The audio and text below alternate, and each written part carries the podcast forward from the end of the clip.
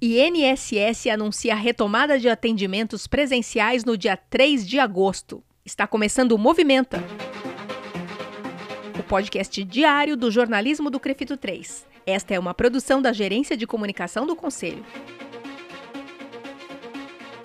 Você ouve agora a edição número 78, de 22 de julho de 2020. A apresentação do podcast é minha, Mônica Farias, jornalista, e da Gabriela Moreto, também jornalista. Tudo bom, Gabi? Tudo jóia, Mônica. E aí? Aqui tá tudo jóia. Então a gente pode começar? Sim, vamos lá.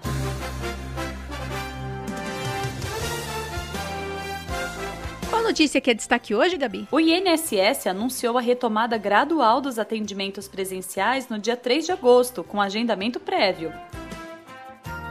Os atendimentos presenciais no INSS estão suspensos desde o final de março, como medida de enfrentamento da pandemia da Covid-19. Com o fechamento das agências, o Instituto alterou alguns processos e focou nos serviços online que foram prorrogados até o dia 31 de julho. Para facilitar a vida do beneficiário, o Instituto lançou também um aplicativo, o Meu INSS. Além do site, os segurados podem obter informações e solicitar benefícios, entre outros. O fechamento das agências interrompeu um dos principais serviços prestados pelo INSS, que são as perícias. Nós conversamos com o fisioterapeuta Dr. Márcio Miranda, que também é perito judicial.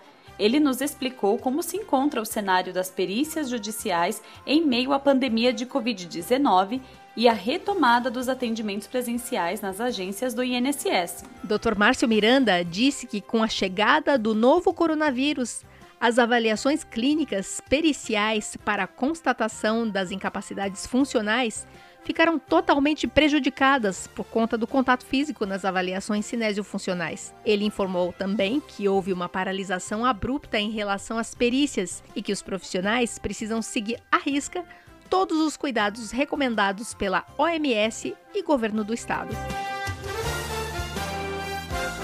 O INSS precisou alterar alguns serviços para dar continuidade aos atendimentos.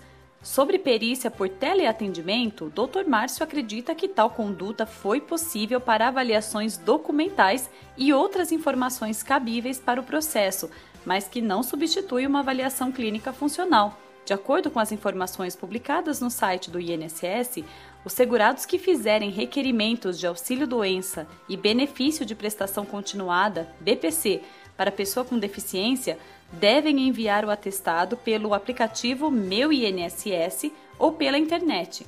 A medida tem por objetivo assegurar a saúde dos cidadãos, em especial a dos idosos. Sobre o retorno das perícias fisioterapêuticas em meio à pandemia, Dr. Márcio explicou que o fisioterapeuta que atua em perícias em um contexto geral, como as trabalhistas, civil, previdenciária e extrajudiciais, Assim como o fisioterapeuta, que atua como assistente técnico pericial defendendo as partes, já está atuando, realizando seus agendamentos, avaliando previamente seus clientes, tudo de uma forma segura.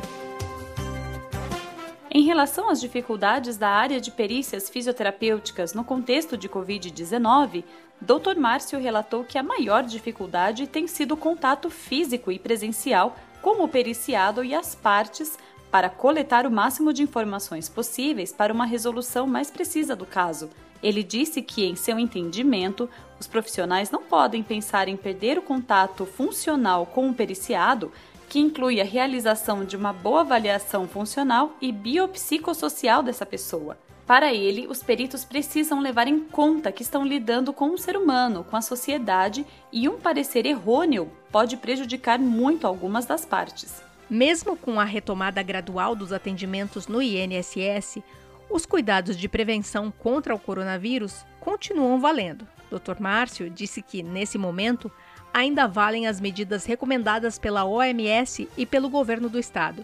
Ele explicou que, para a realização das perícias, os avaliados e os envolvidos devem usar máscara, manter a distância de um metro e meio de uma pessoa para outra sempre que possível e devem usar álcool gel. O procedimento também envolve a medição da temperatura da pessoa e aplicação de questionários para saber se o avaliado e os envolvidos na perícia estiveram em contato com alguém testado positivo nos últimos dias. Lembramos que, mesmo após a reabertura, o tempo de funcionamento das agências do INSS será parcial, com seis horas contínuas, e o atendimento presencial será restrito exclusivamente aos segurados e beneficiários com prévio agendamento pelos canais remotos, pelo aplicativo Meu INSS e Central 135, e há serviços que não possam ser realizados por meio dos canais de atendimento remotos, como a perícia, a avaliação social, a reabilitação profissional, a justificação administrativa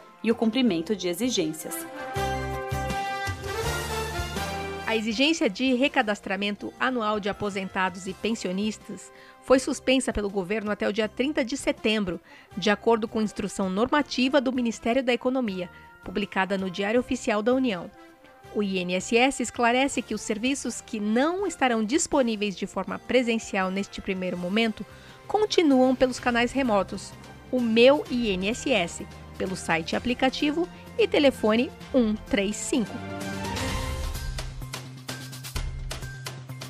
E aqui a gente conclui essa edição do Movimenta eu sou Mônica Farias e agradeço a companhia da colega jornalista Gabriela Moreto na apresentação do podcast. Valeu, Mônica! E também agradeço o Rodrigo Cavalheiro, editor de áudio do Crefito 3, que edita esse podcast. Agradeço também a estagiária de design Eduine Azevedo e também o trabalho de relacionamento da Ana Carolina Soares. Voltamos com mais notícias amanhã.